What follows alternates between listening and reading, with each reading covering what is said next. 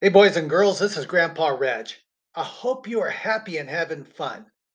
Today, I'm going to talk with you about fishing for people. Now, that sounds weird, but what I mean by that is we're going to be talking about telling others about Jesus. Let me ask you do you enjoy fishing?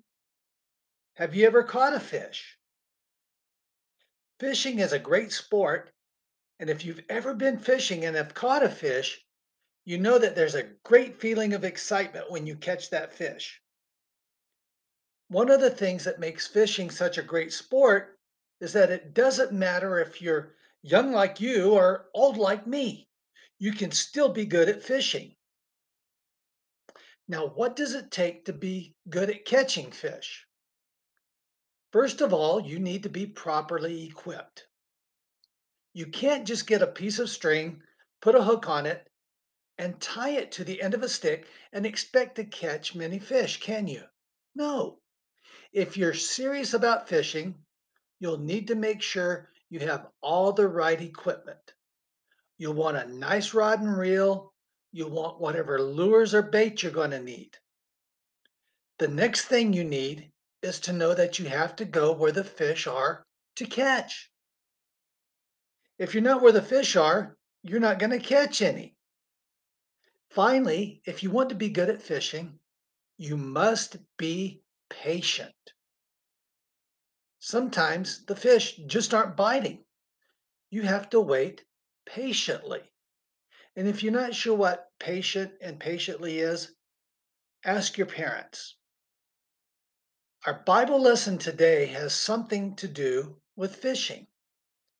One day, Jesus was walking along the seashore when he saw two brothers named Peter and Andrew. Jesus knew that they made their living by fishing. So he called out to them, Follow me, and I will show you how to fish for people. Do you know what they did? They laid down their fishing nets, their fishing equipment, and they followed Jesus.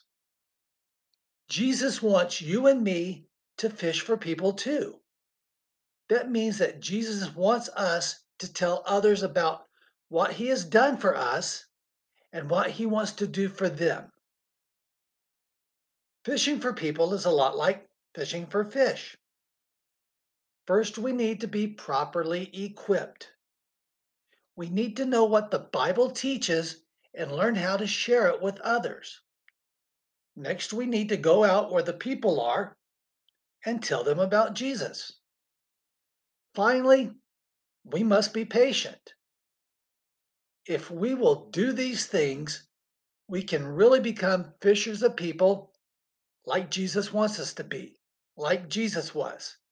If you think there's a great feeling of excitement catching a fish, just imagine how exciting it must be to bring someone to Jesus, to help someone be, be a follower of Jesus, to help someone accept Jesus as their Lord and Savior. Now, the scripture that talks about this is Matthew 4, verses 19 and 20. Again, that's Matthew 4, verses 19 and 20. You'll want to look it up it says, Jesus called out to them, Come be my disciples, and I will show you how to fish for people. And they left their nets at once and went with him. Let's say a prayer together. Dear Jesus, help us become fishers of people. Help us tell others what you have done for us and what you want to do for them. In Jesus' name, Amen. Well, that's all I wanted to share with you today. Until next time, do what your parents tell you to do. Do what God tells you to do.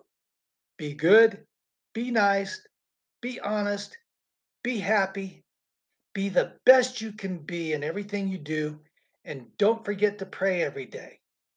Jesus loves you. This is Grandpa Reg saying bye bye for now. God bless us.